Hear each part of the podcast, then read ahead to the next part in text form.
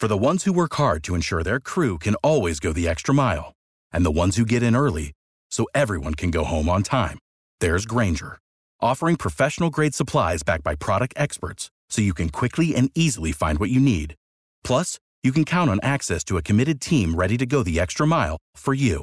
Call, clickgrainger.com, or just stop by. Grainger, for the ones who get it done. Uh, Republicans in the House are now launching their agenda. Fox's Jared Halpern joins us live from Capitol Hill. And one of the first actions that they said they would be taking was targeting the IRS and all the billions of dollars in spending. What specific action are they taking now? Well, that was the easy bill to pass. And listen, this is a messaging bill. This is uh, legislation that uh, rescinds billions of dollars to the IRS uh, that was included in the uh, Inflation Reduction Act. It's to help the IRS uh, beef up its manpower so they can um, uh, provide more enforcement of, of, tax laws. Democrats say this is uh, targeting specifically uh, wealthy individuals, big corporations that are not paying what they ought to be paying uh, in taxes. Republicans have long said that this is going to put uh, everyday taxpayers at risk, and, and, so they made this move to rescind this funding. It is not going to go anywhere in the Senate. The president has already said he would veto it, but it is a messaging bill. It is something that Kevin McCarthy can point to and show a unified Republican front, which is uh, no small feat after what we saw last week, right? And uh, on that same vein, even before they passed this uh, legislation on um, the IRS, they were able to advance this rules package, which included an awful lot of concessions that uh, Speaker McCarthy had to include to uh, those 20 conservative holdouts.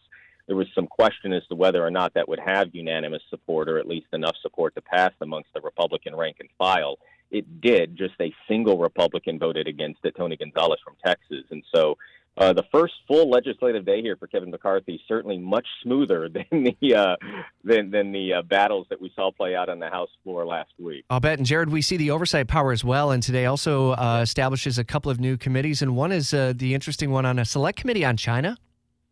Uh, that's one of them. The other one that they're going to do today too is similar to what it used to be called the Church Committee. It came out of the 1970s, um, and this is a committee that is going to be a subcommittee of the Judiciary Committee that um, is uh, specifically going to look at government's um, is the Republicans call it weaponization of the federal government against conservatives.